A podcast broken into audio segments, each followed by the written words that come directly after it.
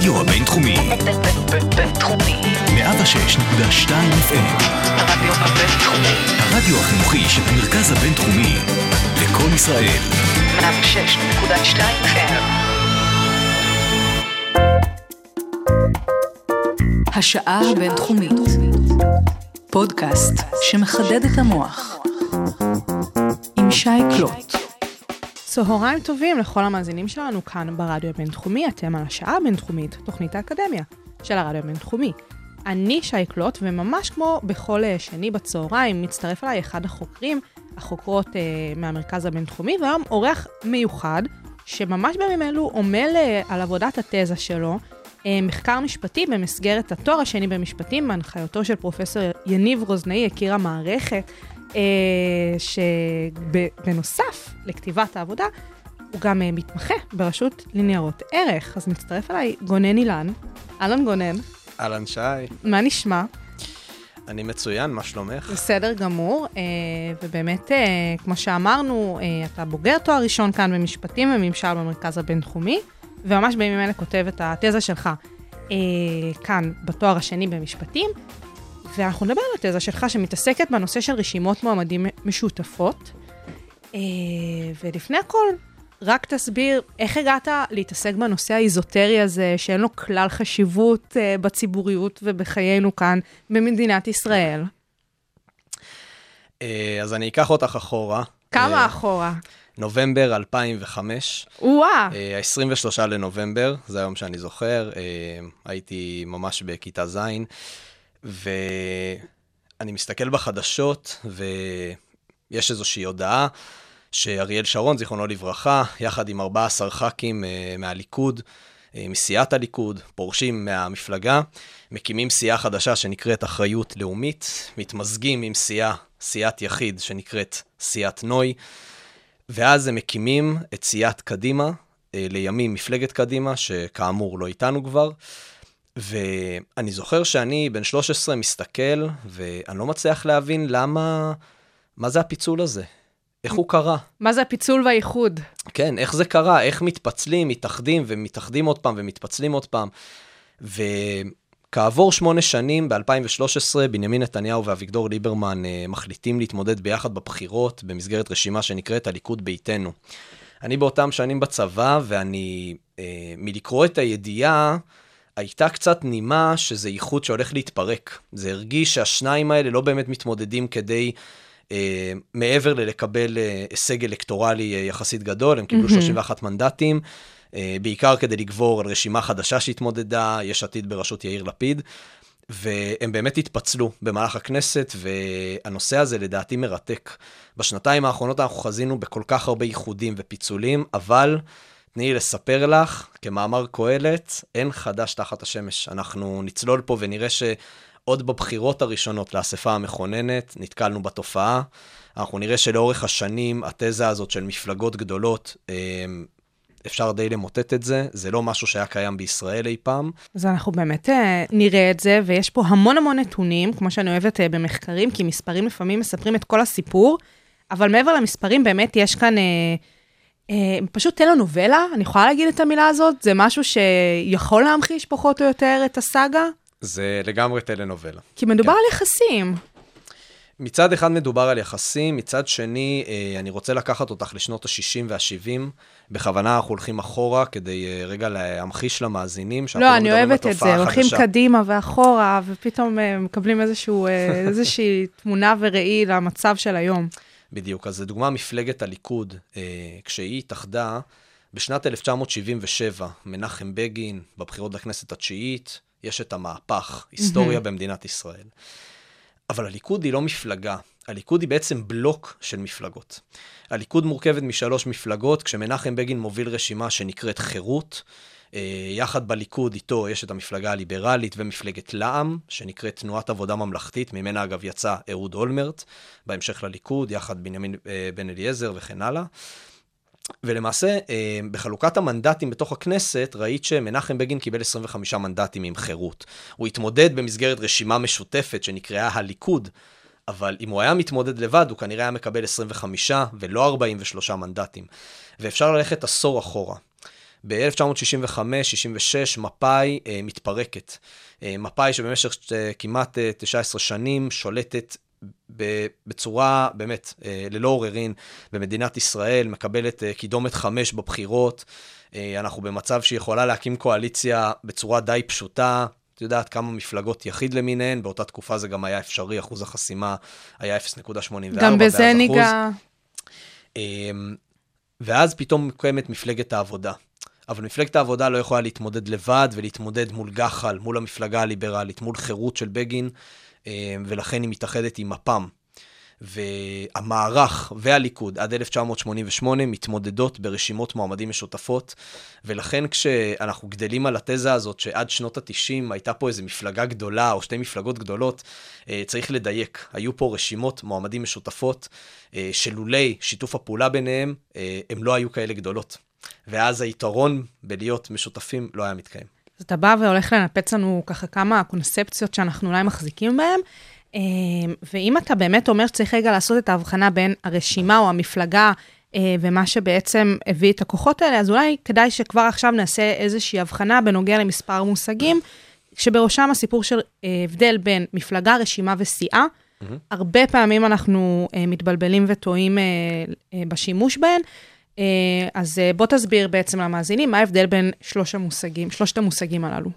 אמ, אז ככה, קודם כל, אה, חוק המפלגות, אה, בסעיף 1 מגדיר שמפלגה היא חבר בני אדם שהתאגדו אה, כדי לקדם בדרך חוקית מטרות מדיניות או חברתיות, כדי להביא לייצוגם בכנסת.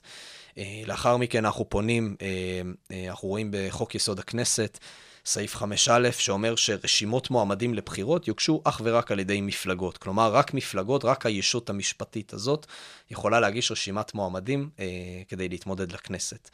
למעשה רשימות מועמדים יכולות לכלול מספר מפלגות בתוכן. לדוגמה, מהבחירות האחרונות, רשימת הציונות הדתית כוללת בתוכה את מפלגת אה, איחוד הלאומי תקומה, עוצמה יהודית, ואני אפתיע אותך, מפלגת לזוז. אין דבר כזה מפלגת נועם. נועם זו תנועה פוליטית שרכשה את מפלגת המדף לזוז, וככה היא מתמודדת. אה, אז זו דוגמה לזה. אה, זו מפלגה. רשימה היא בעצם אה, רשימת המועמדים, כפי שזה נשמע, ממש משתמע מהשם, וסיעה. אה, בואי ניקח דוגמה, מפלגת העבודה מתמודדת בבחירות, יש לה רשימת מועמדים של 20 מועמדים. לכנסת נכנסים שבעה חברי כנסת. שבעת חברי הכנסת הם סיעת העבודה. רק המועמדים מרשימת המועמדים שנבחרו לכנסת, הם נחשבים סיעה. סיעה שמורכבת ממספר מפלגות תיקרא סיעה אחת, כלומר שזה בעצם באמירה לא משפטית, סליחה, במינוח לא משפטי, סיעה משותפת למספר מפלגות, כגון כחול לבן, אה, הציונות הדתית, הרשימה המשותפת וכן הלאה.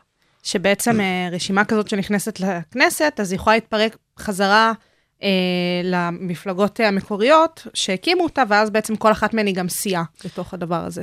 בדיוק, אה, אנחנו עוד נדבר על זה, על הסוגים של רשימות מועמדים משותפות ואיך מתפלגים ומתפצלים, אה, כן. ואנחנו באמת אה, נזכור את הכל.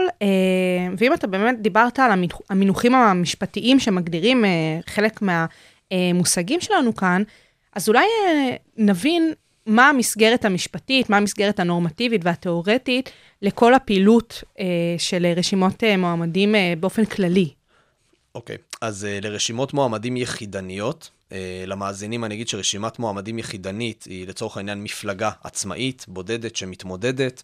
Uh, לדוגמה, הליכוד היא לא רשימה עצמאית, בניגוד למה שחושבים, גם את הקונספציה הזאת uh, ננפץ. אבל לדוגמה, מפלגת העבודה בבחירות האחרונות זו רשימת מועמדים עצמאית, המועמדים בתוכה הם אך ורק ממפלגת העבודה. למעשה, המחוקק הישראלי עד שנת 2018 בכלל לא הכיר אה, במושג הזה שנקרא רשימת מועמדים משותפת. כלומר, עד אותו רגע, אה, רשימות יכלו פשוט להתאחד עם איזושהי אה, הודעה מראש לוועדת הבחירות המרכזית, אה, ולא היה צריך אפילו לציין ברשימת המועמדים למי, לא, לאיפה כל מועמד שייך, לאיזו מפלגה הוא שייך. היום, אם נכנסים לאתר אה, ועדת הבחירות המרכזית, לדוגמה, אני אכנס לרשימת הציונות הדתית, אז אני אראה שחבר הכנסת בצלאל סמוטריץ' הוא שייך לאיחוד הלאומי תקומה, איתמר בן גביר שייך לעוצמה יהודית וכן הלאה וכן הלאה. אה, שזה אגב הבחנה מאוד מאוד חשובה לבוחרים, זה משהו שגם אה, מחזק קצת את הקשר בין הבוחרים לבין הרשימה המשותפת הזאת. אה, אבל המסגרת החוקית בישראל, רק בשנת 2018 באמת הגיעו לאיזושהי מסקנה שצריך רגע להבין מה קורה כאן. לעשות סדר בבלאגן. לעשות סדר. אבל הם עשו יותר בלאגן בבלאגן. מה שקרה זה שעד 2018 אה, התייחסו לרשימות מועמדים משותפות כאל התמודדות. שהיא סוג של התמודדות, אה, תרשי לי לומר סרק. אה, מראש הבינו שכנראה ההתמוד... השיתוף פעולה הזה יתפרק באיזשהו שלב. אה, להוציא מספר רשימות מועמדים משותפות בודדות לאורך ההיסטוריה הישראלית. ו... ואז הוא פשוט הגדיר שכשמגישים רשימת מועמדים, אז צריך לציין את השם של כל מועמד, צריך גם לציין איזה, מפל... איזה מפלגות מאגדות את רשימת המועמדים, וכמובן לבחור לשם. אגב, אה, חשוב אה, להגיד למאזינים, שם רשימת המועמדים היא לא בהכרח שם המפלגה. לדוגמה, בני גנץ הוא יושב ראש מפלגת חוסן לישראל, הוא לא יושב ראש מפלגת כחול לבן. נכון. כחול לבן הייתה סיעה בכנסת, אז זו, זו נניח הבחנה חשובה. למרות שאגב, הרשימה שלו כרגע לא הייתה משותפת, אבל לצורך המחשה. מעבר לכך, הדינים שמז... זה מה שמסדיר את ההתמודדות המשותפת. אה, לאחר ההתמודדות אנחנו מגיעים לשלב של התן וקח הקואליציוני, אה, ואז אנחנו מסיימים את עונת הבחירות, ושימו לב מה קרה לאחר הבחירות עכשיו, מתחילה עונת העריקים. פתאום אה, ראשי מפלגות גדולות בשני הגושים מחפשים עריקים. לדוגמה, כיום מפלגת הליכוד מחפשת עריקים, היא לא מחפשת אפילו מפלגות שיערקו. הם מחפשים ממש חברי כנסת בודדים, לדוגמה הצעות אה, לחברת הכנסת איילת שקד, לחבר הכנסת מתן כהנא, אה, וכנ"ל מהגוש השני, הצעות לחברי הכנסת מהגוש של נתניהו. גם ראינו את זה בעצם במערכת הבחירות הקודמת, של אה, 2020 אה, מועד ג', עם הסיפור של אה, אורלי לוי אבקסיס וכל מה שהלך שם. כן, אורלי לוי, אגב, היא דוגמה אה, מצוינת לאיך דיני ההתפלגות בישראל מעוותים בצורה מסוימת את אה, רצון הבוחר. אה, אגב, שלא באשמתה, אני אגיד את זה. לא, כלומר, היא רק אה, אה, עובדת על פי החוק. היא סימפטום של המחלה הישראלית, שאפשר ל, למסגר את זה בצורה שהדינים שמסדירים את ההתפלגות ואת היכולת בעצם להתפצל, הם חלק מהתחל... מהתח... הם מתחלואיה של שיטת הממשל בישראל. Mm-hmm. אני אגיד במאמר מוסגר שאני מאלה שחושבים שהמצב הנוכחי, לדוגמה, אה, הכאוס הפוליטי החוקתי שאנחנו מצויים בו הוא תולדה של היעדר הסדרה אמיתית ושריון כללי המשחק בכל הנוגע לפיצולים ומימון מפלגות. אמרתי מימון מפלגות ושאלת מסגרת נורמטיבית. הנה, פתחנו עוד צוהר. אז דיני מימון המפלגות, אה, ברעיון שלהם זה מימון ציבורי לפעילות של מפלגות. הרציונל שעומד מאחורי זה שבעצם המפלגות אה, מייצגות את הציבור, ולכן אה, הציבור דרך אה, כספי המיסים או אה, דרך התפקדות, כמובן משלם ומממן את פעילות המפלגות. בעבר, גם לפני שנת 2018, היו הוראות אה, שהסדירו מה קורה כשסיעה מתפצלת או מתאחדת ומה קורה עם המימון השוטף. בשנת 2018 ממש נכנסה הוראה ספציפית שמדברת על זה שרשימות שמתמודדות ביחד יכולות, אה, מנהלות חשבון בנק אה, נפרד בבחירות, כלומר נכנסו כל מיני הוראות כאלה שממש הסדירו את ההתמודדות המשותפת, את מה הם לא באמת באו להסדיר ולשריין, את חיי השותפות. זה משהו שלא קיים בפוליטיקה הישראלית. שזה באמת לפעמים אה, מדהים כמה הפרוצדורה מוסדרת, כן? כמה אנחנו אוהבים להשתמש במילה הזאת, אבל הפרוצדורה מוסברת, מוסדרת, אבל בסופו של דבר, הדברים המהותיים, שכמו שאתה אומר, לפעמים מעוותים את רצון הבוחר, לא מוסדרים. אה, ובאמת, אה, לפעמים אנחנו צריכים להבין מה בכלל הצורך ומה גורם לאיחודים מסוג זה. האם זה רק הסיפור הזה של אה, שמירה על חיי מדף של הפוליטיקאים בעיני עצמם, או האם באמת לפעמים יש איזשהו רצון של בוחר שהוא מאותת לפוליטיקאים, תקשיבו, אם לא תתאחדו, אז אולי אני לא אצביע לכם, או אולי אה, אם לא יהיה איחוד, אז אחוז החסימה יפגע בכלל אה, בסיכוי שלכם להיכנס לתוך הפרלמנט, אז כדאי שתתאחדו. אה, אז ככה, העלית שתי נקודות uh, מעניינות. Uh, אני דווקא אלך איתך רגע uh, למחוז הספרותי, המחקרי. בכיף, uh, אנחנו אוהבים. זהו, ומשם אנחנו נצלול באמת לסוגי רשימות המועמדים. אז בואי נעשה ככה, בשנת 2006 חוקרת בשם סונה גולדר. אה, היא עשתה מחקר מקיף משנת 1946 ועד שנת 2002 באירופה, אה, והיא מצאה שהיו כ-185 רשימות מועמדים משותפות. וואו. אה, מהמחקר שלה עולה גם שבכל זמן נתון באירופה יש כ-11 רשימות מועמדים משותפות. במחקר היא לא קוראת לזה רשימות מועמדים משותפות, שבאנגלית בתרגום חופשי זה joint lists, היא קוראת לזה pre-electoral coalitions, כלומר קואליציה טרום בחירות. הסיבה שבאירופה קוראים לזה בשם הזה בהרבה מדינות, זה כי שם התרבות היא שכשמפלגות מבטיחות שהן מתמודדות ביחד, אה, התרבות הפוליטית שלהם היא כזאת שהם כנראה לא יתפרקו. או, או לכל, ה, לכל הפחות הם בוודאי לא יערקו לגוש השני, אה, והדינים שם אה, לא צריכים אפילו להסדיר את זה.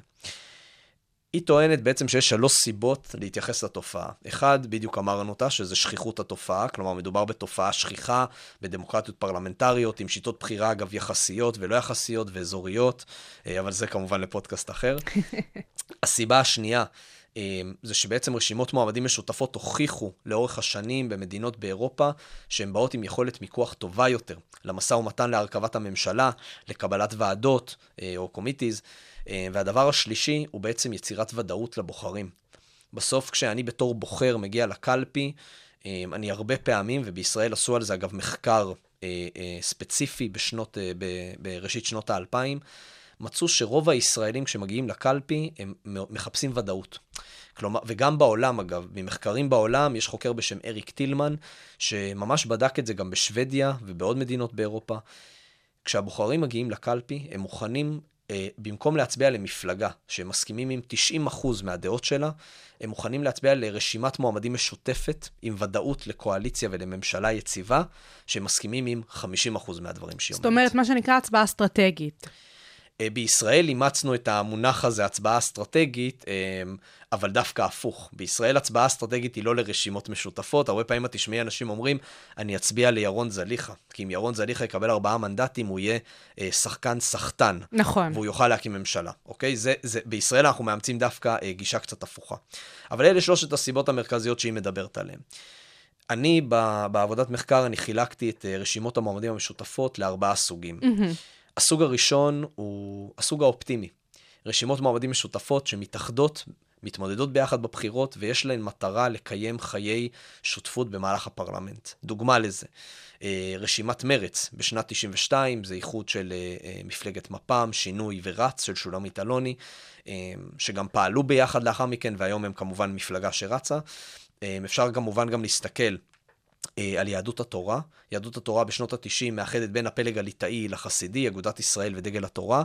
אה, אגב, אני אסייג את עצמי ואגיד שלהוציא שתי כנסות, אה, הם בעצם התפלגו ישר בתחילת הכנסת, אבל לפחות בראשית הדרך הם לא התפלגו והם בעצם עבדו ביחד בכנסת, והם לא רק רצו להשיג יעד אלקטורלי. מה ההבדל, נגיד, ב- בין המפלגות האלה לשאר המפלגות? תכף ניגע בשאר. אה, סוגים, אבל למה פה זה באמת אה, הופך לאיזושהי שותפות כזאת שהיא ארוכת טווח, והאידיאולוגיה אולי מסתדרת? איך אתה מצביע על זה? השותפות, אה, ביד, עם, ספציפית עם מפלגה כמו יהדות התורה, או לדוגמה הרשימה הערבית המשותפת, אה, זה נושא סוציולוגי מרתק. כי רשימת המועמדים המשותפת, אנחנו מסתכלים על זה בצורה כמותית, אבל שם יש אינטגרציה בין סוגי אוכלוסיות באמת שונים. כלומר, דגל התורה באמת שונה מאגודת ישראל. נכון. אה, אגב, עד היום, את תראי את אה, חבר הכנסת גפני מתבטא בצורה מאוד מסוימת נכון. על נושאים מדיניים, לעומת חבר הכנסת אה, יעקב ליצמן. ליצמן. ואגב, אפשר לראות את זה במפלגות אחרות, תכף אני אתן עוד דוגמאות. בסדר גמור. סוג השני של רשימות המועמדים המשותפות הוא רשימות מועמדים משותפות לא יציבות, שהן מתמודדות ביחד, יש להן כוונה לשתף פעולה, אבל אגב נסיבות פוליטיות הן מתפרקות. להלן דוגמה, אה, הליכוד ביתנו בשנת 2013 מתמודדים ביחד, אגב נסיבות פוליטיות, השותפות הזאת פורקה. הרשימה המשותפת התמודדה ביחד בבחירות לכנסת ה-20 בשנת 2015. אה, הם אמנם שיתפו פעולה בכנסת, אבל בסוף הכנסת, כלומר ממש אה, בתחילת 2019, הם מפרקים את השותפות, והיום אנחנו חוזים בעצם בתהליך פירוק הדרגתי. יכול להיות אגב שעוד רע"מ תחזור, אבל זה בעצם מה שקרה. כלומר, בהתחלה דווקא חשבתי שהם יציבים. אבל הם דווקא הוכיחו את עצמם כפחות יציבים במובן הזה, כי הם גם התפרקו פעמיים. נכון. אוקיי? גם לחד"ש-תע"ל וכן הלאה. הסוג השלישי, שהוא מאוד דומה לסוג השני, זה רשימות מועמדים משותפות מסוג בלוק טכני. זה רשימות מועמדים שמתאחדות לצורך השגת יעד אלקטורלי בלבד. דוגמה לכך. ספטמבר 2019, נפתלי בנט יחד עם איילת שקד מקימים את, אה, אה, יחד עם מפלגתם החדשה, הימין החדש, שלא עברה את אחוז החסימה בבחירות נכון. לפני כן. הם מתאחדים עם הבית היהודי של אה, הרב רפי פרץ ועם אה, בצלאל סמוטריץ', האיחוד הלאומי תקומה. באופן חוזר ונשנה בראיונות טלוויזיה, המאזינים יכולים ללכת ולבדוק, נפתלי בנט ואיילת שקד עמדו על כך שהאיחוד עם בצלאל סמוטריץ' הוא טכני בלבד. למה הם עמדו על זה? כי הפירוק של, שלהם מהבית היהודי בשלהי הכנסת העשרים, היה בדיוק כדי לא להתאחד בחזרה עם, ה- עם האיחוד הלאומי תקומה. נכון, הם אה, חששו קצת ממה שידבוק בהם אה, בדיוק. ביחס לבצלאל סמוטריץ'. בדיוק. ו- ולאחר מכן, מה שהוא אמר, אחרי הבחירות, שאלו אותו למה אתה כן משתף פעולה, אז הוא אמר רק אחרי המשא ומתן הקואליציוני, שכאמור נפל, והלכנו לבחירות אה, סבב שלישי. אז זאת דוגמה לרשימת מועמדים שהיא בלוק אה, טכני. אה, בלוק טכני נוסף, אני רוצה לתת את זה כדוגמה. מפלגת הליכוד בבחירות האחרונות. היא לדוגמה שריינה במקום 28 את חבר הכנסת אופיר סופר, שלפני כן היה אה, חבר הכנסת אה, אה, יחד עם נפתלי בנט ובצלאל סמוטריץ' באותה סיעה, אז הוא התמודד מטעם מפלגת עם אחד. אוקיי? אה, וכנ"ל אגב, אפשר לראות את זה בתקווה חדשה של גדעון סער. גדעון סער הוא רשימת מועמדים משותפת. אני מקווה שאני לא אה, מאכזב אף אחד. יועז הנדל הקים את מפלגת אה, דרך ארץ יחד עם צביקה האוזר, אה, ויועז הנדל בעצם הוא היה מקום לדעתי חמש או ארבע ברשימה שלו, מטעם מפלגת דרך ארץ. אבל המטרה פה היא לא לפרק את השותפות. יועז הנדל כמובן נשאר, אז יכול להיות שאפשר לקרוא לזה יציב, אבל זו הייתה סתם דוגמה לאיך משריינים אדם ממפלגה, בן אדם אחד בתוך רשימה, אבל לדוגמה הליכוד, אה, ממש שריינו בן אדם שאמורים להחזיר אותו בחזרה למקום שממנו הוא הגיע. זה ממש אה, התכלית של זה. יהדות התורה ברוב המקרים הם בלוק טכני, הן נכנסות לכנסת. הסיעה אה, מתחילה כסיעה אחת, מהר מאוד היא מתפלגת. הם עובדים ביחד אבל. זה כן חשוב להגיד, סיעת יהדות התורה, אה, שתיהן עובדות ביחד, שתי הסיעות של דגל התורה אה, ואגודת ישראל, אבל אה, זה בלוק טכני. אז למה בעצם זה משנה? אמ, עשיתי את הסיווג הזה כי יהדות התורה מתמודדת, כי אם הם יתמודדו לבד, בוודאי באחוז חסימה כזה גבוה, מישהי מהן לא תעבור את אחוז החסימה. הם הרי החליטו להתמודד ביחד כשאחוז החסימה עלה לאחוז וחצי בשנות, נכון. בראשית שנות ה-90. לכן אני סבור שהסיבה שהם בעצם מתמודדים ביחד היא כדי להשיג יעד אלקטורלי מאוד גדול, אה, ולאחר מכן לפרק את השותפות, אבל לפעול ביחד בקואליציות. כלומר, כשהן נכנסות בקואליציה זה ביחד, הן מנהלות ביחד את המשא ומתן, אבל הפעילות הפרלמנטרית יכולה להיות גם נפרדת. כלומר, גפני יכול להיות בכספים ומישהו אחר בוועדה אחרת, ולא תהיה ביניהם בהכרח חפיפה. אה, והסוג האחרון, זה בעצם איחוד בין מפלגות, בלוק מפלגות, שהמטרה שלו היא מניעת הקמת קואליציה נגדית. דוגמה פשוט אקטואלית, אה, זה לאחר סבב הבחירות השני, בנימין נתניהו יום אחרי הבחירות מכנס אצלו אה, בלשכת ראש הממשלה את אה, סיעות בלוק הימין המפורסם, שזה בעצם ימינה, ש"ס ויהדות התורה, שאגב, בתוך החדר הזה יושבות הרבה יותר מפלגות מכמות האנשים. לגמרי. זה פשוט, שזה אגב הזוי בפני עצמו קצת. כמעט אבסורדי. כן, אה, גם על זה אנחנו נדבר אגב, שלדוגמה בכנסת הזאת נבחרו 13 סיעות, אבל הן מייצגות 20 מפלגות. אל תעשה ספוילר, מעניין. תכף כן, נגיע. אז אה, זה ככה לתת קצת טיזר להמשך. אז אה, זה באמת אה, אחד הדברים שקיימים. ואם אתה רגע מסווג את ארבעת הסוגים שאתה בעצמך החלטת להבחין ביניהם. אז קודם, השאלה הראשונה שלי למה לעשות את ההבחנה הזאת? למה היא בכלל חשובה מבחינת המחקר? חשוב להבחין, כי כשבוחנים, אה, התזה שלי אומרת דבר נורא פשוט. הקיום של רשימות מועמדים משותפות יכול להיטיב עם יציבות שלטונית בדמוקרטיה הישראלית ובכלל. זו הטענה שלי. אני מפרק את זה לשלושה יתרונות מרכזיים, ואז אני כמובן, השם של המחקר הוא בלוק המפלגות עלייה וקוץ בה, כי אה, לי יש תחושה שהפרצה קוראת לגנב אה, בחקיקה הישראלית, ולמעשה היתרונות הללו לא מוגשמים. אה, ומעבר לסיפור הזה של למה להבחין ביניהן, אולי שווה שנסביר שנייה, או אפילו נמנה אה, מה שנראה לך נכון מבחינת המאזינים, אולי כמה מכל אחת מהן יש, מבחינת כל הסוגים הללו, כי באמת אה, אמרנו יש ארבעה סוגים, אה, כבר עשית איזשהו ספוילר מבחינת אה, מה שקרה בכנסת הנוכחית. אה, אבל באמת אה, המחקר שלך בנספחים שלו מראה בצורה פשוט אה, מרתקת בעיניי, אה, עם המספרים הללו, מה המצב ביחס לכל אחד מסוגי אה, הרשימות אה, המשותפות הללו ככל שיהיו. אז אם תוכל רגע למנות ולעשות איזושהי סקירה כזאת, לדעתי יעשה המון המון סדר. אז ככה, אנחנו אה, קודם כל נחלק את זה לשתי תקופות. תקופה אחת היא מהבחירות לאספה המכוננת ב-1949 ועד היום, והתקופה השנייה היא מ-1992 ועד היום. אה, בכוונה אני עושה את ההבחנה, בגלל אה, התיקונים החקיקתיים והחוקתיים שנכנסו ב-92, שאנחנו נסביר עליהם בהמשך. אה, אז קודם כל, אנחנו רואים באופן מובהק שרוב מוחלט של רשימות המועמדים המשותפות בישראל אינן יציבות. רובן המוחלט, אין, רובן, לא המוחלט, הן לא יציבות כי הן נגמרות אגב נסיבות פוליטיות. חלק גדול הם בלוק טכני, כשמאחדים את כמות אה, הרשימות המשותפות שהן בלוק טכני, עם כמות רשימות המועמדים המשותפות שהן לא יציבות בגלל התפרקות, אגב נסיבות פוליטיות, אנחנו מגיעים למספרים מאוד גדולים, אה, וזה מאוד מאוד חבל. המספר רשימות מועמדים משותפות היציבות הוא יחסית נמוך.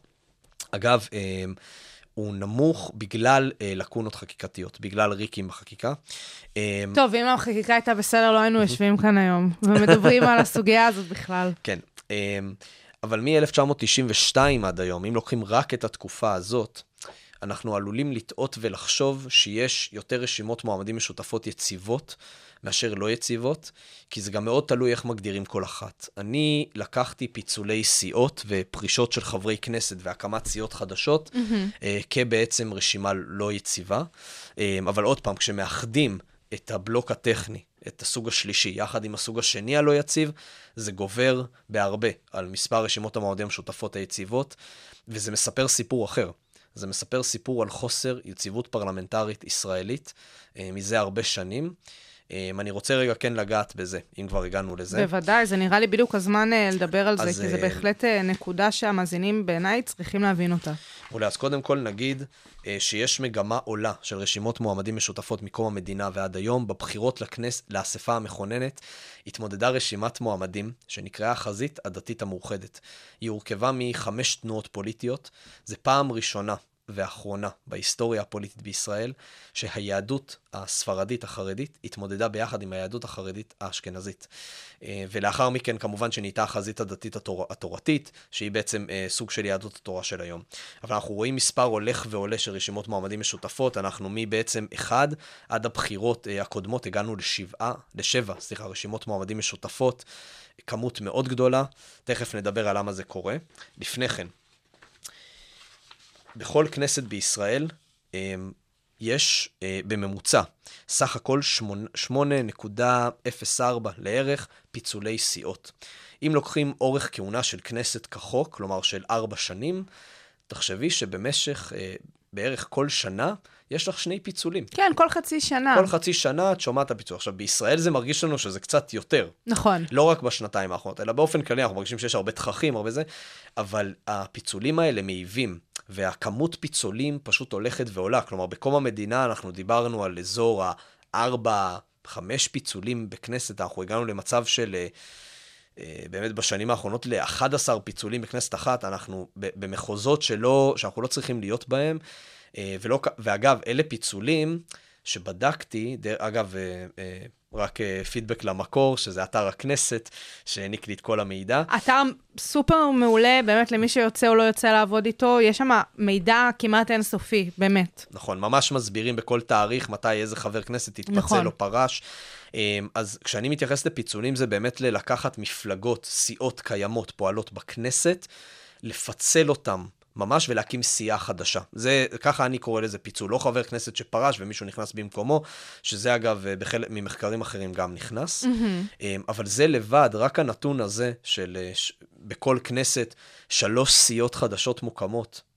על מה ולמה. זה מטורף, אני חושבת שגם ביחס לנתון ש...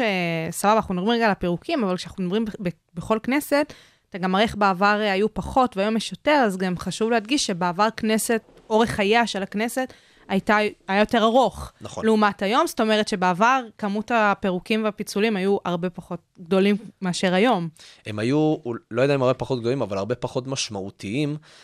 אני אתן לך דוגמה לפיצול, דווקא בגוש הימין בעבר, בשנות ה-80, חברת הכנסת גאולה כהן, זיכרונה לברכה, היא החליטה לפרוש, להתפלג, סליחה, מסיעת הליכוד, והיא הקימה את מפלגת התחייה. עכשיו, למה אני אומר את זה? כי מצד אחד, אני התלבטתי אם להגדיר את הליכוד באותן בחירות כרשימת מועמדים יציבה או לא. וזו הייתה התלבטות אצלי במחקר, כי מצד אחד הם כן שיתפו פעולה. ורק גאולה כהן עזבה, ואז לאחר מכן הגיע עוד חבר כנסת, והיא קיבצה לה איזו קבוצה. אבל אה, החלטתי להגדיר את זה כלא יציב, כי היא באמת לקחה איתה בסוף קבוצה של חברי כנסת.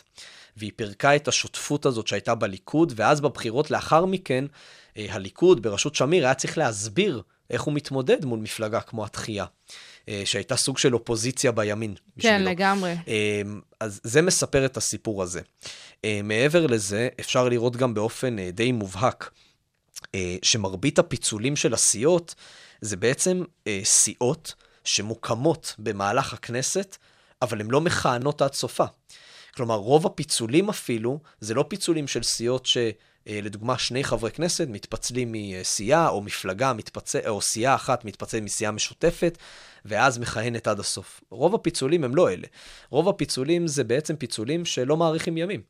שמלכתחילה לא היה להם יותר מדי עתיד אנשים יחד. שיוצאים לאיזושהי דרך, אומרים, אני שם את הקיטבק על הגב, יוצא לאיזשהו מדבר פוליטי בתוך הכנסת, ולא מצליחים. ואנחנו לא לומדים מזה. זה באיזשהו מובן אה, קצת אה, מראה לאותם פוליטיקאים כמה, אה, אולי, אני, אני פה לוקחת את זה רגע למקום אחר, אבל סיפור רצון הבוחר, אנחנו נורא אוהבים לחזור לזה בכל מיני אה, קונוטציות. אבל כאן, אה, כשפוליטיקאים עם גחמות כאלה ואחרות, כן, אני מצטערת שזה הולך רגע למקום קצת שלילי, אבל מחליטים יום אחד לקום, להרוס את הדברים שלהם וללכת לדרך חדשה. לפעמים זה לא מתיישב עם, ה, אה, עם מה שהביא אותם לשם מלכתחילה. זאת אולי הקרמה שמשחקת פה תפקיד. יכול מאוד להיות. אה, אז אני אשתף את המאזינים, בשנת אה, 2011 ניתן פסק דין אה, בעניינה של סיעת קדימה. אה, בשנת 2008 מפלגת קדימה עותרת על איזו תקופת ביניים של מספר חודשים שבהם היא לא קיבלה מימון מפלגות. אה, אבל השופט אה, דאז, אליקים רובינשטיין, אה, ממש אה, אה, כל פסק הדין שלו נגע באופן מאוד ממוקד בפיצולים בתוך הפרלמנט הישראלי. אה, אגב, הוא ממש לקח את זה למחוזות של האם הפיצולים נעשים מטעמים אידיאולוגיים כן או לא. אה, אחד הדברים שאני נתקל בהם, שאנשים אומרים לי, אני לא מבין מה הבעיה עם זה שאנשים מתפצלים, זה שאני אומר, אם הפיצול הוא באמת על רקע אידיאולוגי, כלומר, לדוגמה, בשנת 2005 הייתה ממש קבוצה בליכוד של אה, חברי כנסת גלעד ארדן וגדעון סער וכהנה וכהנה, שהתנגדו להתנתקות. הם נכון. ממש התנגדו, כלומר, הייתה שם, היה איזשהו להט שבזמנו, ואני חוזר לתחילת הראיון, בגיל 13 לא הבנתי את זה. אני לא הבנתי למה מתפצלים, למה אריאל שרון מתפצל. זה והיום- מדהים כמה זה נטבע בך. כן, ואני, אני, היום אני מבין שגדעון סער לא יכול היה לשבת עם האדם הזה באותה מפלגה, אותה סיעה. אז אריאל שרון עשה את הצעד הבוגר, אגב, אנשים ישפטו את מה שאני אומר, אבל, אה, והתפצל, כי אגב, זה חוקית גם מה שקרה, כלומר, אריאל שרון הוא זה שהתפלג מהליכוד, גדעון כן. סער נשאר שם. ו... אבל רוב הפילוגים במדינת ישראל, בכנסת, הם לא באמת מטעמים אידיאולוגיים. אמרת מקודם משהו נורא יפה. הרבה מהפילוגים נוגעים לטלנובלה. אחרת לגמרי. אה, צריך לשאול את עצמנו, לדוגמה, אם בבחירות האחרונות, האם רשימת העבודה ורשימת מרץ לא יכלו להתמודד ביחד? האם לדוגמה גדעון סער ונפתלי בנט לא יכלו להתמודד ביחד? כלומר, מדוע יש פיצול מלכתחילה, ומדוע אחרי שהכנסת מתפקדת, אז אה, יועז הנדל וצביקה האוזר מחליטים, לאחר הבחירות לכנסת ה-23, להתפצל? בשם איזה אידיאולוגיה זה קרה? אז אנשים יגידו לי שזה קרה בשם איזושהי אידיאולוגיה, שהם לא רצו ממשלה שנתמכת אה, או, או בהימנ... נתמכת בהימנעות או. או אה, הצבעה אקטיבית או פסיבית של, אה, של הרשימה המשותפת. המשותפת. אבל השאלה אם, אם בשם זה צריך כל הזמן להתפצל ולהתפלג, ואני סבור שזה, לפי הנתונים אגב, היבשים, הם לבד מראים חוסר יציבות פוליטית. כלומר, הכאוס החוקתי שאנחנו נמצאים בו היום, הוא לא רק בגלל השאלה הפרסונלית לדעתי, הוא נוגע לדברים הרבה יותר עמוקים, שיורדים לרזולוציות חקיקתיות, שרובנו בציבור פשוט לא מתעסקים בזה. רובנו לא מבינים מה זה מימון שוטף. אה, וכן הלאה. וכן הלאה, ובאמת אתה מדבר רגע על המצב הפוליטי בישראל, אנחנו קצת אה, הולכים הצידה מהמחקר, אבל תמיד אה, אתה עונה את התשובות אה, המבוססות של המחקר שערכת, ובאמת, אה, כמו שאתה אומר, לא כל כך מבינים מה קורה, והרבה פעמים מאשימים רגע את השיטה, אבל הסיפור של מה שקורה עם המפלגות מתקשר לשיטה, בסופו של דבר. זה מאוד תלוי מה מגדירים כשיטה. אה, רוב החוקרים בארץ, אה, גם המשפטנים וגם אה, מדעי המדינה, שמציעים רפורמות בשיטת הממשל, הם מדברים המון על שינוי שיטת הבחירה. נכון, הבחירה עצמה. בדיוק, על פתיחת פתק ההצבעה. כלומר, מדברים על להוריד או להעלות את אחוז החסימה. אני חושב שלא מתעסקים מספיק ביכולת הזאת של אי היציבות הפרלמנטרית. אנחנו בסוף נמצאים באיזושהי מסגרת חוקים שפשוט, לדעתי, לא עובדת. אנחנו נורא מתעלמים מהבעיה. אני אתן לך דוגמה. בשנת 2013, אה, בפעם החמישית בישראל, שאגב, אין מדינה בעולם שהעלתה את אחוז החסימה כל כך הרבה פעמים כמו ישראל, ואנחנו קיימים רק 73 שנה, והעלו את אחוז החסימה. יוזמה של חבר הכנסת אביגדור ליברמן דאז. כן, ואגב, אחד המרצים כאן בבינתחומי היה מבין היוזמים אה, והתומכים. אה, עכשיו, זה נורא מעניין, העלו את אחוז החסימה ל-3.25. אמרו, בואו נקשה על זה שיהיו מפלגות קטנות. אבל אז, באותה הצעת חוק, חברי הכנסת אומרים דבר מעניין שגורם לך לתהות. כתוב, לפי דיני ההתפלגות, יכולות כמה מפלגות להתמודד ברשימה אחת ולהישאר מפלגות נפרדות בכנסת, ובלבד שהודיעו על כך מראש לוועדת הבחירות המרכזית. כלומר, רצו להעלות את אחוז החסימה כדי לצמצם את מספר המפלגות, או יותר נכון השחקנים הפוליטיים, בתן וכך הקואליציוני. אבל אז כתוב בו דברי ההסבר לאותה הצעת חוק שעדיין מותר להתפלג. אז בעצם לא צמצמנו את כמות המפלגות. לא, רק הגדלנו את ה... לא יודעת, את השטויות. אז כאילו, בואי אין לי נמחיש. משהו אחר להגיד. אז בואי נמחיש, לדוגמה בכנסת הזאת, ה-24 נכנסו 13 סיעות שמייצגות 20 מפלגות. אז בעצם זה לא באמת 13 סיעות, יכולות להיות גם 20 סיעות. נכון. ואז לא פתרנו שום דבר. כלומר, כלום. זה ש... למעשה העלאת אחוז החסימה, ואגב, אני בתזה לא נכנס בכלל לשאלה של מה אמור להיות אחוז החסימה, אה, האם זה צודק או לא צודק, אה, באיזה גובה הוא הכי טוב, אני לא נכנס לשם כי... יש מחקרים אחרים שמתעסקים בשאלות האלה בדיוק, כן. ואפשר לקרוא עליהן, אבל זה באמת אה, לא מה שהתזה שלך טוענת. בדיוק. אני טוען שכל עוד אחוז החסימה הוא מבוצר, והוא צריך להיות מבוצר בישראל, מה שלא קורה היום, צריך לדאוג שהוא באמת יתממש. למעשה, מה שקורה כאן זה הפחתה מלאכותית בלבד. אגב, הבחירות לכנסת ה-23 הוכיחו לנו את זה יותר מהכל. נכון. נכנסה רשימת מועמדים משותפת, העבודה גשר מרץ. גשר התמודדה בבחירות לפני כן לבד. לא עברה את בסבב אחוז הראשון, החסימה. לא עברה, קיבלה כ-75 אלף קולות. ו... ואז היא אמרה, רגע, אני אתחבר עם אה, מפלגת העבודה, ואז בבחירות השלישיות אני אתחבר לעבודה ולמרץ, נכנסתי לכנסת. אבל אני שווה קול אחד. כלומר, אם, הייתה, אם אורלי לוי הייתה מתמודדת לבד, היא לא הייתה עוברת אחוז החסימה. פשוט לא. אז אחוז החסימה מצוין שהוא גבוה. אבל אז היא מתמודדת במסגרת משותפת, ואז בדברי, הנה, דברי ההסבר לחוק מתקיימים, היא יכולה להתפצל. במובן מסוים זה אפילו אה, גורע מהרצונות של אה, הבוחרים. זאת אומרת, אם מלכתחילה לא היו רוצים לתת לכזאת מפלגה את הקולות, אה, אז אה, זה לוקח מנדטים ממפלגות אחרות שכן מעוניינים בהם. תראי, בהקשר הזה, חשוב לי כן לחדד נקודה. לרשימות מועמדים משותפות יש אה, יתרון ענק ביצירת פשרות ואיחודים. אה, אני דווקא לא רוצה להתעכב על המקרים שהתקשורת כן מתעכבת עליהם, שזה אורלי לוי ויועז הנדל וצביקה האוזר. אני רוצה דווקא להתמקד, בואי ניקח את הרשימה המשותפת. או, אחוז חסימה של 3.25 ליכד את ארבעת המפלגות הערביות, בל"ד, חד"ש, רע"מ ותע"ל, והביא אותם להישג של 13 מנדטים. נכון. בשום כנסת לפני כן, אם היית... אה, אה, מפרק את כל אחת מהן, הם לא היו עוברים את התשע, עשר, משהו כזה. בדיוק. והן גם לא היו עוברות 3.25. למעשה, מה שחזינו בו עכשיו, שמנסור עבאס עבר ב-3.25, שימי לב באיזה נס זה קרה. ביום לאחר הבחירות פתחו 100 מעטפות באיזה קלפי ומצאו שהמנסור עבאס, כלומר, זה לא מעבר ודאי. לא, זה אוקיי. לא מעבר ודאי, ובגלל זה זה גם היה כזה סנסציה, הסיפור בדיוק. סביבו. עכשיו, צריך לחשוב על זה. מצד אחד, זה נכון שלפעמים, בגלל דיני ההתפלגות, אז אפשר לעוות את רצון הבוחר. מצד שני, ישיבה של חד"ש ובל"ד באותה רשימה משולה לישיבה משותפת של תמר זנדברג וחבר הכנסת בצלאל סמוטריץ' באותה רשימה. נכון. וזה משהו שחשוב למאזינים לזכור, לקבוצות אה, מיעוט בדמוקרטיות בעולם, אה, רשימות מועמדים משותפות מעניקה ייצוג, ית, אה, לא יתר, אלא ייצוג גדול יותר, וזה דבר שהוא טוב. כלומר, עכשיו, יכולים לבוא אליי בטענה נכונה של ריאל פוליטיק ולהגיד, הנה, מנסור עבאס לא התמודד, והוא משיג את מה שהוא משיג, ואני אגיד, התזה שלי לא אומרת שהתמודדות של מפלגות היא לא בסדר. התזה שלי אומרת שהתמודדות משותפת היא מצוינת. ושכל עוד, וככל שמתמודדים ביחד, צריך לשמר את זה. ולכן, אה, מה שקורה היום הוא, הוא באיזשהו מקום אירוע מרתק, כי את רואה את ההתפלגות החברתית בחברה הערבית, אבל את גם לפני כמה שנים ראית את החיבור הזה של הרשימה המשותפת, אה, ולכן אני אוהב להתמקד בזה, אני אוהב להתמקד ביהדות התורה. בציונות הדתית לדוגמה, תראי את איתמר בן גביר.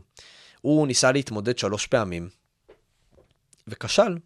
הוא לא התמודד במסגרת. משותפת. נכון. נועם ניסו להתמודד, אני לא זוכר אפילו כמה קולות הם קיבלו. אמ, אבל הנה, פתאום בצלאל סמוטריץ' בא, אומר, הנה בואו, יש לנו אכסניה משותפת. איתמר בן גביר מקבל מנדט, מפלגת לזוז, נועם מקבל מנדט. והנה, יש ייצוג. יש אנחנו יכולים, ייצוג. אנחנו יכולים להסכים עם זה יותר או פחות, אבל יש יותר ייצוג, וזה אחד היתרונות של רשימת המועמדים המשותפת. יש עוד יתרונות שאתה ככה רוצה לספר לנו עליהם, שאולי אנחנו לא שמים לב אליהם, וכדאי שככה נהיה מודעים לאותן יתרונות? כן, אז אה, בואי נדבר על היתרון הראשון שאני מציג גם במחקר, שהוא בעצם צמצום הפלורליזם המפלגתי הקיצוני. אה, קודם כל, זו תופעה שיש אותה במקומות בעולם, כלומר, אה, לדוגמה בשוודיה, אה, בשנת 2002 לא הגיעו להכרעה בבחירות, ולאחר מכן, מה שקרה ב-2006 ו-2010 זה שממש היה קואליציה טרום בחירות, Alliance for Sweden ב-2006, וב-2010 את ה-Red ו-Green Alliance של המפלגה הסוציאל-דמוקרטית, המפלגות הסוציאל-דמוקרטיות, וראינו שזה בעצם צמצם את כמות המפלגות בפרלמנט, זה העלה את יכולת המיקוח שלהן, זה גם הביא להכרעה. זה עזר ב- אה, לחיזוי של הבוחרים עצמם, במי לבחור בעצם. בדיוק, הייתה איזה ודאות בנוגע הצבעה. לקואליציה. אז קרו פה שלושת היתרונות שאני מדבר עליהם ביחד, גם צמצום הפלורליזם המפלגתי, גם איחוד ופשרות, כלומר מפלגות סוציאל דמוקרטיות שהן אה, נעות על איזשהו ספקטרום של אה, מי, לצורך העניין, מפלגה יותר סוציאליסטית, מפלגה קצת יותר ליברלית, בתוך הספקטרום של כן. הסוציאל דמוקרטיה, ועידוד אה, הצבעה בגלל יצירת ודאות. הנה שלושת היתרונות של רשימת מועמדים משותפת בפתק אחד. בישראל, אני אתן דוגמה, אה, רבים יכולים אולי להסכים, אבל כחול לבן. נכון. כחול לבן בבחירות באפריל ישר קפץ 2019, אה, מאחדות שלוש מפלגות, תלם, חוסן לישראל ויש אה, עתיד, ואת רואה שהיה מפץ. הרי בואו נזכר מה קרה. מפלגת העבודה הייתה בסיעה משותפת עם ציפי לבני והתנועה, הם היו עם 24 מנדטים, הם סיימו את הבחירות עם שישה. אפשר לדבר המון על מפלגת העבודה ועל הכשלים בה. נכון. אבל אחד, אחת הסיבות, לדעתי, המרכזיות, שאבי גבאי באותו זמן לא הצליח למנף את מפלגת העבודה, זה כי מימינו הייתה אלטרנטיבה שייצרה להמון בוחרי מרכז-שמאל בארץ ודאות. עכשיו, מה זה הוודאות הזאת? ודאות של אני מצביע להם, הם מקבלים למעלה מ-30 מנדטים, שהיום זה באמת אה, המון, ויש מצב שהם אה, ירכיבו עם זה ממשלה.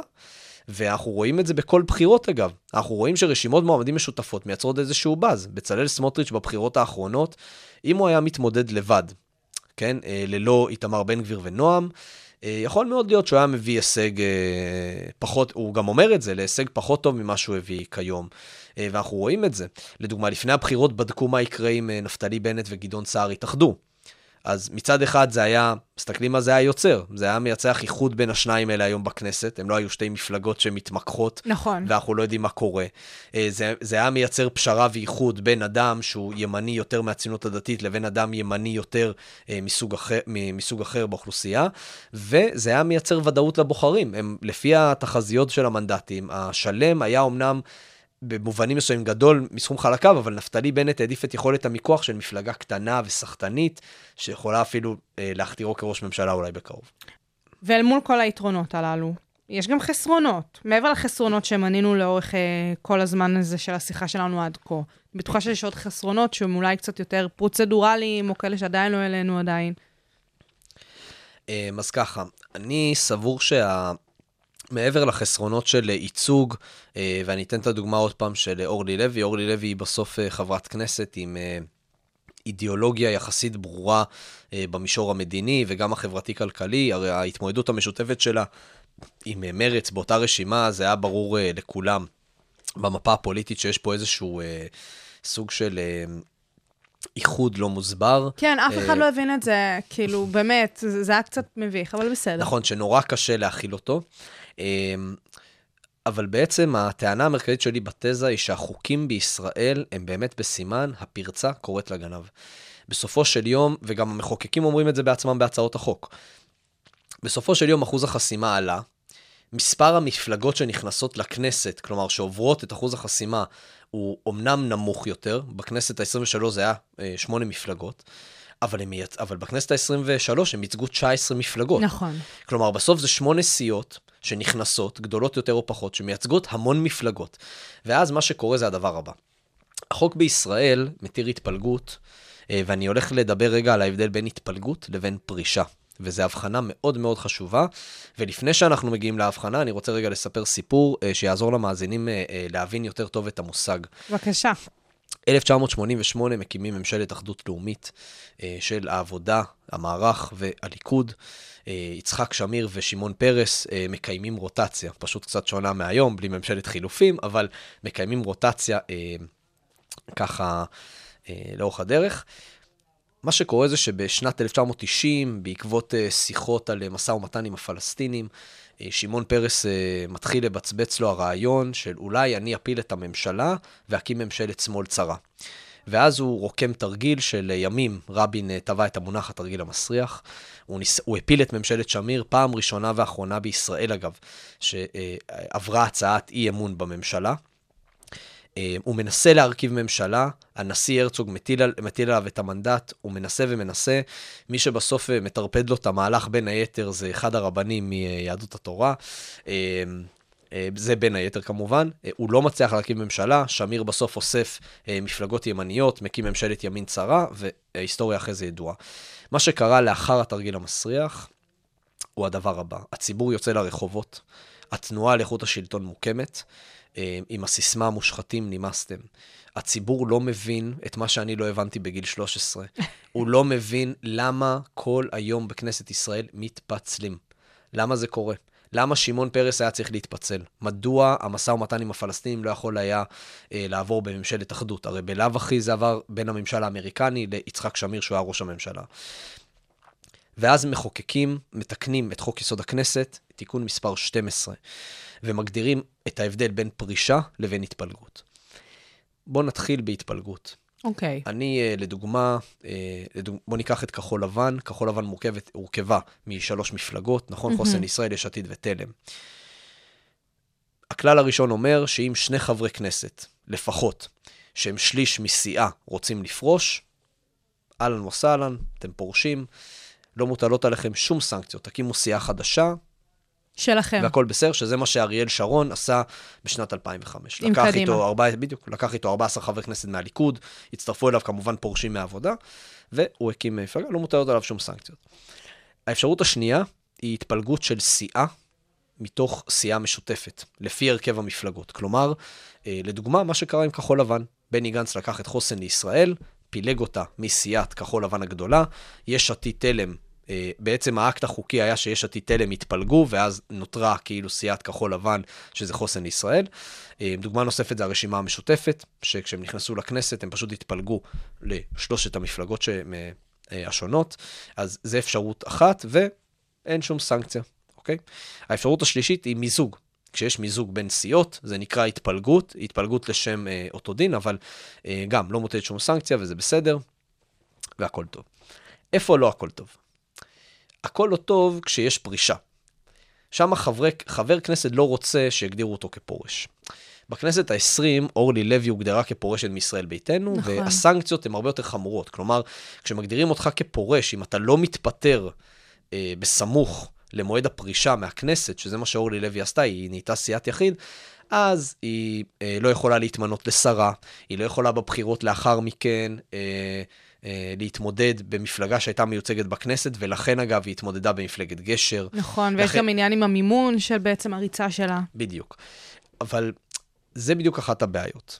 ההתפלגות בישראל היא כזאת, שבעצם רשימות מועמדים משותפות, אין להם שום צורך להתאחד. כי המימון הוא לכל סיעה, הוא לכל מפלגה בתוך הסיעה. לדוגמה, הרשימה המשותפת היא מורכבת משלוש מפלגות, כל מפלגה מקבלת מימון שוטף. אם היו מבטלים את, ה, את הפטור הזה, כלומר, והיו אומרים שרק הסיעה המשותפת הזאת מקבלת מימון, זה יכול היה לגרום למפלגות האלה גם להתאחד לפני כן, ואז הם לא היו מתמודדות כרשימת מועמדים משותפת, אלא הם היו מתמודדים כמפלגה אחת גדולה. אה, דבר נוסף הוא, כשאתה מוגדר אה, כפורש, גם מוטלות עליך סנקציות של מימון מפלגות. נכון. כשאתה מתפלג, אז אתה ממשיך לקבל מימון שוטף. אממה, וזה חשוב. אה, בכנסת ה-23, שני חברי כנסת, שהם יועז הנדל וצביקה האוזר, מתפלגים ומקימים סיעה בשם דרך ארץ. הם מתקנים רטרואקטיבית, כחלק מהמשא ומתן הקואליציוני, תיקון מספר 41 לחוק מימון מפלגות, אה, שאם התפלגת בשנתה, אם התפלגת בשנתיים הראשונות, אתה תקבל מימון שוטף, כמובן שהיו שם עוד אה, שטיקים קטנים, אבל זה אחת אה, הסנקציות שמוטלות בהתפלגות. אם ההתפלגות נעשית בשנתיים הראשונות לכהונת הכנסת, אתה לא מקבל מימון שוטף. זה מה שאומרים, הם פשוט ביטלו את הסנקציה הזאת, כי זה נעשה בשנתיים הראשונות. אה, אגב, אה, אני סבור שיש להחמיר. כלומר, שזה לא משנה באיזה שלב זה קורה. גם אם זה קורה בשנתיים לאחר מכן, ברור, זה גם לא משנה, גם אה, זה, זה כל כך לא רלוונטי, כשלא יודעים מה באמת אה, תהיה יציבות אותה הכנסת, שזה, אין בזה שום היגיון. לאחר שאמרנו את זה, עם הסיפור של התרגיל המסריח, המחאה הציבורית ותיקון מספר 12, אנחנו יכולים לראות איזושהי מגמת ירידה במספר הפיצולים בכנסת, לאחר הכנסת ה-12, כן? אוקיי. אמ, אז אנחנו רואים איזושהי ירידה, רק כדי לדייק בנתונים, אבל מה שקורה לאחר מכן, זה שהירידה לא הייתה מספיק גדולה. כלומר, הייתה ירידה במספר הפיצולים, אבל משם זה פשוט המשיך לטפס למעלה. אמ, זה לא הגיע לשיאים שהגענו אליהם בשנות ה-70 וה-80, אבל אנחנו היום נמצאים במצב, כפי שאמרנו בתחילת השיחה, של בממוצע שמונה פיצולי סיעות בכנסת. אמ, תיקון מספר 12 לא עובד. לאחר מכן, כשרצו אגב אה, לשנות את זה, כלומר, כשרצו להקשיח את המצב, אז העלו את אחוז החסימה, חשבו אלו- שזה הפתרון. העלו אותו. עכשיו, ולא רק שזה לא הפתרון במובן מסוים, זה יוצר עוד יותר תחלואה, אבל בסדר. בדיוק. עכשיו בואי ניקח דוגמה להצעת חוק משנת 2009. ונשים לב, אגב, זה, שאני אומר אותה גברת בשינוי אדרת, אה, הצעת החוק הזאת של יריב לוין. הוא במקרה הזה לא החליף את האדרת, כן, הוא בליכוד, אבל אה, חברי כנסת אחרים שכן החליפו. הצעת חוק של יריב לוין וציפי לבני אה, מוגשת, היא תמכה בזה מבחוץ, היא לא הייתה חלק מהממשלה אז. שימי לב, הצעת חוק תיקון דיני ההתפלגות בישראל, ואני מצטט, ההצעה נועדה להקל על התפלגות סיעה לפי סעיף 59 לחוק הכנסת, כך שחלק מסיעה שמצא לנכון להתפלג ממנה, יוכל לעשות כן. בהתאם לזה שינו את חוק מימון מפלגות. ב-2013 כמובן החזירו חלק מהגלגל אחורה, בגלל שהעלו את אחוז החסימה, אבל אה, אנחנו רואים שהמחוקק הישראלי קודם כל משנה את החוקים של ההתפלגות לפי צרכים פוליטיים, שעתיים, ארעיים, אה, בצורה נורא ספורדית ולא סדורה. כלומר, עצם השינויים החוקיים, החוקתיים האלה, אפשר לדבר גם על זה פודקאסט שלם. אה, פרופסור אוזנאי דיבר איתך על זה בתיקון החוקתי שאינו חוקתי, שתרבות נכון, הנה, התיקון פה... נפנה לפרק. כן, שהפרק מרתק אגב, ששם הוא באמת מדבר על זה שהתרבות תיקון הפוליטית פה היא נורא בעייתית, ובשים לב אגב לתרבות תיקון החוקתית, משנים פה חוקי יסוד אה, בצורה באמת לאין כל מפריעה. כך אה, אקטואלי שזה מטורף. כן, ו, ופה בישראל, אה, סיפור, אה, הרשימות, הסיפור, הסוגיה של רשימות המועמדים המשותפות, מקבלת משנה תוקף, ממש as we speak. אנחנו רואים שמחפשים עריקים, מחפשים עריקים, ואין שום בעיה שאם העריקים האלה יגיעו, אז ישנו את החוק רטרואקטיבית, וגם על חקיקה רטרואקטיבית, אגב, אפשר לדבר פודקאסט שלם, על כמה זה רע לדמוקרטיה, אה, וכמה שזה חמור בשביל יציבות שלטונית. אגב, ככה לעניין את המאזינים, בואו נעשה רגע דין משווה. בכיף. בואו נדבר על דין משווה. במדינות כמו בריטניה, קנדה, אה, במדינות המערביות שאנחנו רוצים להידמות אליהן, אין בכלל חוקים, חקיקה שאוסרת על התפלגות. טוב, במקום שאין בעיות לא צריך חוקים. בדיוק, בדיוק, הגעת לסוף לפני שהגעתי. זה לגמרי זה, אין מה הפ- לעשות. בדיוק. אה, אחד החוקרים, מן וונג, אה, אומר שהתרבות הפוליטית במדינות המערב היא כזאת שאם הבטחתם להתאחד ולשתף פעולה, אז הבטחתם להתאחד ולשתף פעולה. אין, אין דבר, מישהו שבאמת שם חוצה מפלגה, זה מצבים מאוד קיצוניים. לא, כלומר, זה שיימינג פור לייף. שיימינג פור לייף, וזה גם, אה, מה זה? גם לא שכיח. אגב, זה לא שכיח. אבל יש מדינות, אני אתן לך דוגמה, הודו וסינגפור, שם ממש בחוקה. יש הוראות ספציפיות שאומרות שאם אתה בוחר ל- לעבור למפלגה אחרת, באנגלית זה נקרא uh, floor crossing laws או anti-defection laws, אם אתה בוחר לבצע את ה-floor crossing הזה, אתה תודח מהפרלמנט. כלומר, הסנקציה היא, היא, היא, הדין הישראלי במובן מסוים הוא סוג של אה, מודל ביניים בין אה, הסנקציה הדרקונית במדינות אסיה לבין כן. זה, אבל אנחנו באמת חוזים פה בתופעה בישראל שהיא כל כך שכיחה שצריך לטפל בה. למה להשוות דווקא להודו? סתם, סתם. זה... אה, אגב, אני אענה לך, יש לי דווקא תשובה לזה, שאני מאוד הייתי רוצה לחשוב שנהיה דומים למדינות כמו בריטניה וצרפת ומקומות אחרים שאין בהם, שלא יהיה צורך בחקיקה כזאת. זה צריך להיות מובן מאליו לפוליט... לנבחרי ציבור, אנחנו קוראים להם פוליטיקאים, אבל למחוקקים ונבחרי ציבור שאמורים לייצג את הדעות שלנו, אה, שהם לא יכולים להתפלג כלאחר יד. מקרה כמו ההתנתקות הוא באמת אחת למאה. נכון. זה, אגב, אירוע ההתנתקות הוא באמת אחד למאה, שעד היום, עד היום, אה, גם עיתונאים משתמשים בו כאיזה אה, עוגן למתי מותר ולא, כאילו, למתי צריך ולא צריך להתפלג. אה, ומשהו נוסף הוא שבחו"ל, אה, במדינות, בעיקר במזרח אירופה החדשות, וגם בהולנד, נקבע אחוז חסימה שונה לרשימות מועמדים משותפות. אה, אז אני אדבר על שתי דוגמאות. בפולין ובצ'כיה, לדוגמה, ממש יש אה, סידור. מפלגה אחת צריכה, אה, לדוגמה, 3-4 אחוזים. שתי מפלגות צריכות 5 אחוזים, ו-3 ו-4, וזה ממש מדורג. אבל בשנות ה-90, דווקא באסטוניה, אה, סיפור מעניין, שם הסיבה לדיפרנציאציה באחוז החסימה הייתה כדי למנוע מהאופוזיציה להתאחד. כלומר, אמרו, אנחנו יודעים שהם הולכים להתאחד בבחירות, והם הולכים לאתגר את השלטון, אז בואו נעלה את אחוז החסימה, ואז כמעט ולא יהיה להם סיכוי. אגב, אלקטורלית זה באמת עבד, והם לא כל כך הצליחו. אה, בבולגריה, אגב, תיקון כזה אה, נפסל בבית המשפט לחוקה, טענו שהתיקון הזה הוא לא חוקתי, כי הוא פוגע בשוויון ההזדמנויות בבחירות. ונתון נוסף הוא שבסרביה, שזה מעניין דווקא שם, עוד פעם, מדינות שאנחנו לגמרי. לא רוצים להידמות, אבל... פחות, פחות. אה, אני אתן סוג של הוראה שיכול להיות שצריכה להיות בישראל. רשימות מועמדים משותפות למיעוטים אתניים, גם אם הן לא עוברות את אחוז החסימה, הן יהיו מיוצגות לפי מספר המנדטים שהם קיבלו. למעשה אפשר להגיד שאין אחוז חסימה, אבל הן כן צריכות להתמודד ולקבל אחוז מסוים. אחוז מסוים. כן, ואז ו- בעצם אין מספר קבוע של מושבים בפרלמנט. ב- כן. בעצם. כן, זו לדוגמה הוראה שבפסק הדין גוטמן ב-2014, עם הסיפור של אה, העלאת אחוז החסימה, כן. ושלערביי ישראל לא יהיה ייצוג, אז אה, זו דוגמה להוראה שאם הייתה בישראל, אז פסק הדין היה מתייתר לחלוטין אפילו, לא רק נדחה. אבל... אה, אז זה באמת ככה קצת דין משווה, וממש לקראת סיום, פתרונות שאתה אולי מציע, אולי קצת ברוח המשפט המשווה?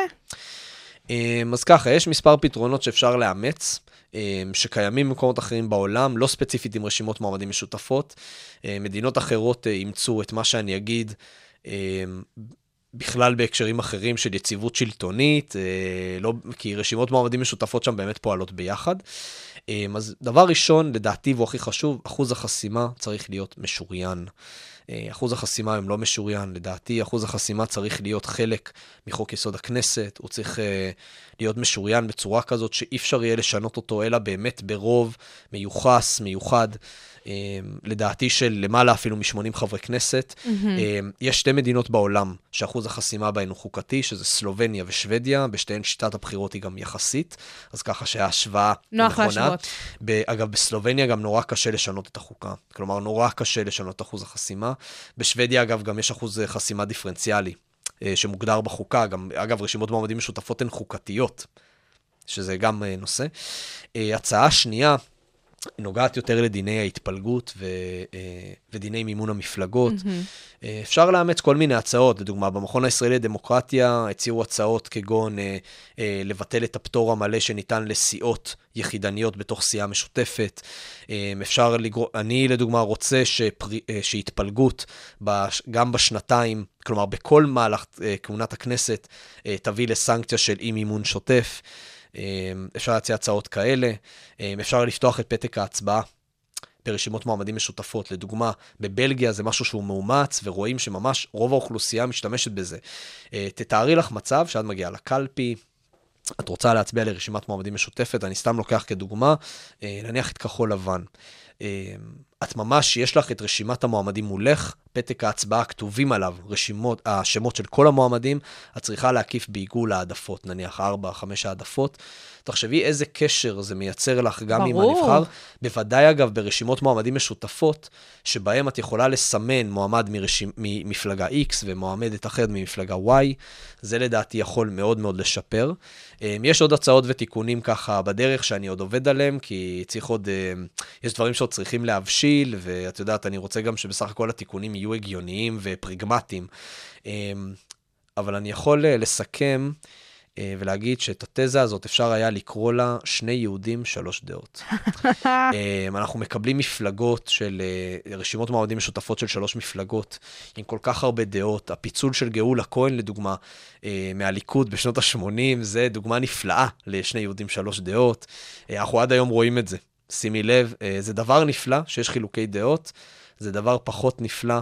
שמתמודדים ביחד ומפרקים את השותפות, ובזאת אני גם קורא לכל מי ששומע גם להתעניין בנושא, זה נושא מאוד אקטואלי. זה נושא מרתק. הוא משפיע על החיים של כולנו כבר כמה שנים. נכון. בלי ו... ששמנו לב. וצריך לנבור בזה, כי אנחנו כציבור יכולים לשלוט בסוף בפוליטיקאים ולפטר אותם, ולהגיד להם, תקשיבו, מימון המפלגות וההתפלגות צריכים להשתנות, צריכים להיות מבוצרים, משוריינים. אמ, ואני, והתזה שלי בסוף אומרת דבר פשוט, רשימות מועמדים משותפות, יש בהן כדי לחזק את היציבות השלטונית בישראל, אה, ובעבר זה הוכח, עובדה, מנחם בגין, אה, ולאחר מכן שמעון פרס עם המערך, הצליחו והביאו לפה יציבות, אז... אז למה לא? ומי יודע, אולי כבר לא יהיו יותר ילדים בני 13 שיסתכלו ערב הבחירות על הטלוויזיה ו... יבינו או לא יבינו what the fuck. במאמר מוסגר, כנראה שהגיל הזה ירד עם בואו של הפייסבוק והטוויטר והאינסטגרם והטיקטוק. וישראל בידור, כן, לגמרי, זה קורה שם, זה קורה שם. כן, לגמרי. Uh, זאת אחלה של נימה לסיים איתה, ובאמת אני חושבת שזאת תזה מרתקת, ויש לה המון המון משמעות, כמה שאנחנו לא אוהבים להתעסק בתחומים הפוליטיים האלה, ועוד עם טון משפטי. די, זה חשוב, ובואו uh, ניקח את הדבר הזה בידיים, אז אני רוצה להודות לך המון המון המון על הידע המדהים הזה שהקנית לנו פה בשעה האחרונה, גונן אילן.